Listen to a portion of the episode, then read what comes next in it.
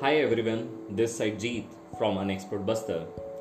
Here I am to tell you 13 life hacks at the time of coronavirus.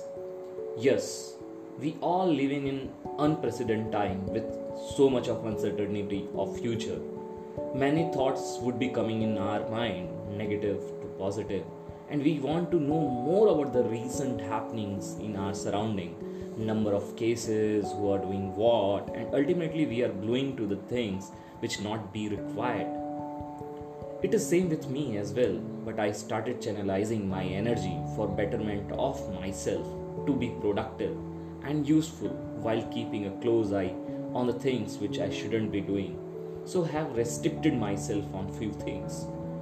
This past 10 days of lockdown have given me the time constructively to organize myself and learn new things and I would like to share some of my life hacks on daily basis with you all which might be helpful to utilize your time in better ways. It will be one hack for a day while keep sharing it till the last day of current countdown.